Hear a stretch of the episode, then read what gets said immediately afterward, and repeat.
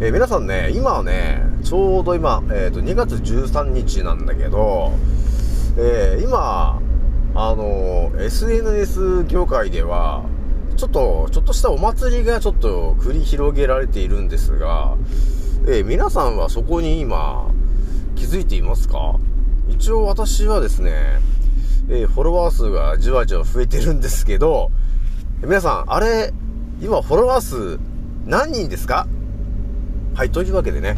えー今日1086回目、えー始めさせていただきます。創造船オメガ号宇宙一の免疫力マスター、青木丸でございます。今から話すことは私の個人的見解とおとぎ話なので決して信じないでくださいね。はい、どうですね、今回ね、えーお伝えしたいのが、えー、まあ多分ね、当たり前と常識だの人だとあんまり気にしてない話なんだけど、私みたいに結構ね、SNS に敏感な人はですね、多分今あれをやり始めてんじゃないかなって思ったんですよね。だからね、ちょっとその、そのあれの話しようかなと思ったんですよね。じゃあひとまずね、えー私アンカーラジオさんは現在、えー9万1475回再生突破しております。皆さん、聞いてもらっちゃってありがとうという感じでね、今日もね、お伝えしていくんですけども、えー SNS 業界が今ちょっと祭りみたいになってるんだよね。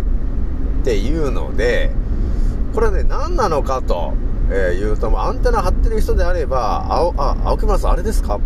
てなると思うんだけど、多分ね、今アンテナ全く張ってない人だと、ああ、あれですか？ってならないと思うんだけどね。今日話したいのがですね、ちょうどね、2月の7日ぐらいに、えー解禁されたあれなんですよね。そう、その解禁されたあれっていうのは、2月の7日に解禁されるまで、えーまさに招待制の SNS だったやつなんだよね。ねみたいなね、クラブハウスみたいな感じなんだよね。えーでもね、2月7日から、えーその招待制みたいな、ね、そういうのが、え撤廃されちゃって、えー誰でもできるようになったんだよね。それが2月7日からなんだけど、だから私はね、今それをね、あのーじわじわやり始めちゃってんだよね。で、今、えーじわじわやり始めている結果、えーフォロワー数、フォロワー数が今300人ぐらいになってるよと、いうことになってるわけなんですよ。これ皆さんもね、これやってる人いるのかな？どうなんだろうな？あのー、ツイッターのさ、あの会社が、えー、また立ち上げたやつで、えー、ブルースカイってやつなんですよ。ね。ブルースカイ知ってますか？ね。えー、ブルースカイ、まあ、スカイブルーだったっけ？まあ、そ、とりあえずそれをね、あの、やり始めたんですよ。えー、で、えー今、えーフォロワーさんたちが、えーなんだかんだで今300人、えー今ついてますよ、と、えーいうことになってるわけ。で、あのー SNS って結構初めが肝心なところがあって、まあ、スレッズもそうなんだけど、始まるよって言ってる時に、だーっとね、その波に乗る人と、えー全く気にしてないで、あの、時が過ぎる人がいると思うんですけど、この SNS の波っていうのは結構ガチな波なんですよと。で、今、その、えーブルースカイ高の、えー登録者の人が、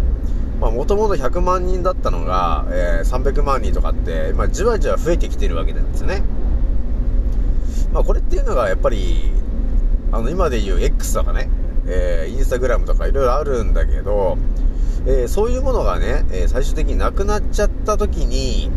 え代わりになるものはないかなみたいな話になるじゃないですか、と。えそういう時にやっぱりね、えースレッズいいんじゃないかって思ってたんですけど、スレッズはやっぱり、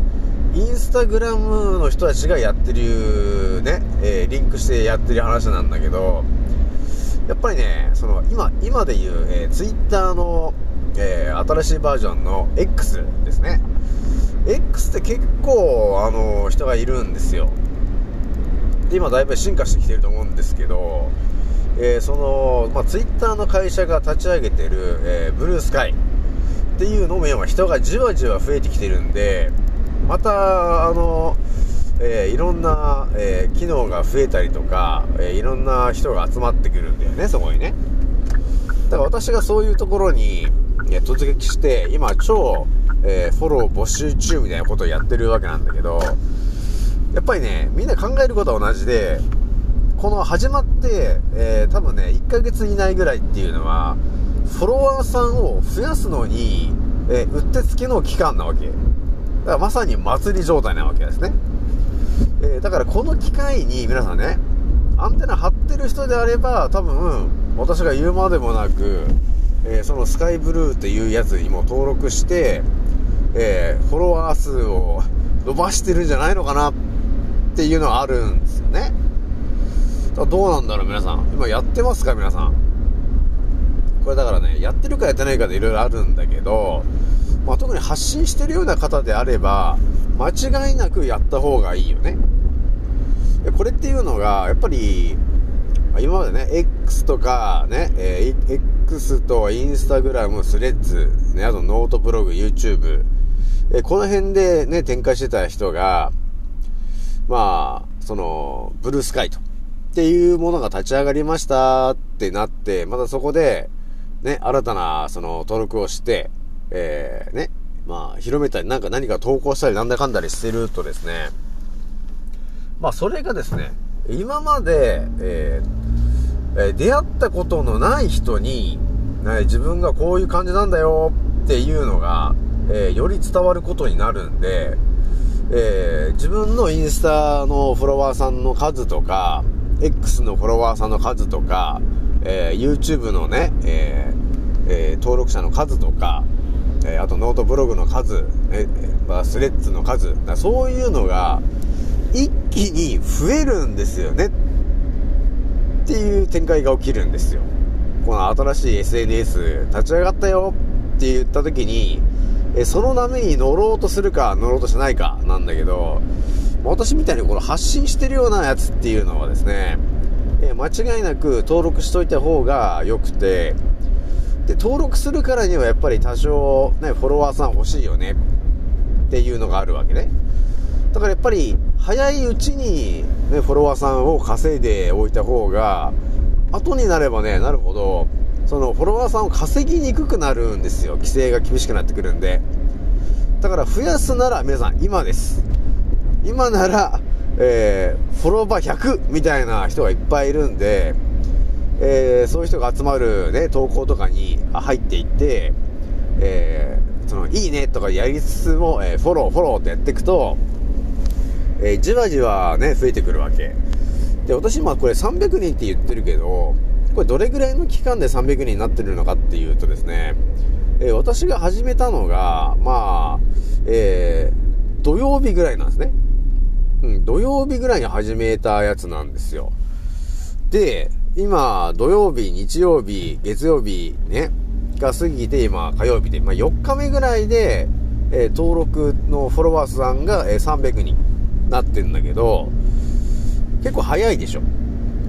いや、これっていうのも全部お祭りなんですよね、まさにね。えー、だから、ほとんどの方が、フォロワーさんが今、低い状態なわけ。だからみんなフォロワーさんを増やしたいと。っていうことで動いてるわけよ。なので、今この流れに乗っている人っていうのは、多分一気に1000とか、ね、えー、3000とか5000とか、ガンガンいけるんですよ、今ならね。この1ヶ月が勝負になってきますから、皆さんね。やっぱりね、ほんといろんな人がいるよね。えー、で、新たなね、その、出会いもあるし、で、自分がこういうやつなんだっていうのを本当にね、今まで出会ってなかったような人にもね、伝えられるんですよ。えなのでね、皆さん、え特に今までこう SNS で発信してる人とか、えー、YouTube やってる人とかね、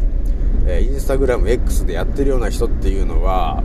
えー、間違いなくブルースカイ、えこれにちょっと登録しといてもらって、えで、フォロワーさんを今のうち増やしておくっていうのが今ね、結構ね、とても大事な期間でございますと。いう話をね、ちょっとしたかないとなと思ったんですよね。で、ひとまずね、今日ね、これぐらいにしとこうかなというところがあるんですけど、まあ今ね、ちょっと日本で起きてるやべえ話一つ言っとくとしたら、えー、大阪の方で、えー、災害に備えて、えー、6万食ぐらいの、え食料を備蓄しろ的な話が大阪で出てるよね。出始めたよねっていうのが見えてきておりますと。で、あの、東京の方で地下シェルターね、作るぞっつって今作り始めてるじゃないですかと。でもそういうのもやっぱ見えてくると、もうそろそろ、えー、ほんと1年、1年以内ぐらいに、えー、富士山が、えー、爆発するのか、えー、南海トラフが来てしまうのかと、えー、いうことがもう想定されているので、え、日本の、え、いろんな市はですね、ちょっと警戒してもらえたらまずいなっていうのもあって、え、ね、6万食の備蓄する食料を備蓄するぞとかっていう話とか、え、東京に地下シェルター作るぞみたいな話が今出てきてますと。で、これって結局ね、えっ、ー、と、日本でいう、ある程度その、権力者の人とか、ね、お金をいっぱい持ってる富裕層の方、えそういう方向けのえー、今イベントなんですよね。なんですよね、今ね。だから、そういう災害とか、富士山爆発したとか、そういうことが起きた時に、避難する場所が、えー、その支配層の奴らとか、で、政治家の人たちとか、えー、医者の人たちとかって、ある程度エリートな人たちっていうのは、えー、避難する場所っていうのがちゃんとあるんでね。それっていうのが、あの、東京の地下ですよね。だからそういう感じでもう、あの、決まっちゃってるところがちょっとあるんですよ。えー、で、大阪の方でもね、食料備蓄するよって言ってるけど、誰が食べる食料なのか、これ多分ね、本当一般市民の我々が食べるようなものじゃなくて、やっぱり、えー、富裕層とかお金を持ってる人たちが、えー、そこに、えー、逃げ込んで食べるためのものだよね結局は。っていうのがちょっと見えてきちゃってるんですよね。えー、なので、ちょっとね、あの、大阪に続いて、どこのまた県がなんかそういうことやるのかなっっていうのはちょっとね、えー、警戒しといた方がいいかなという展開になってるからね、皆さんね。じゃあ、ひとまず今日はね、えこれぐらいにしておきます。え次の音声でお会いしましょう。またねー。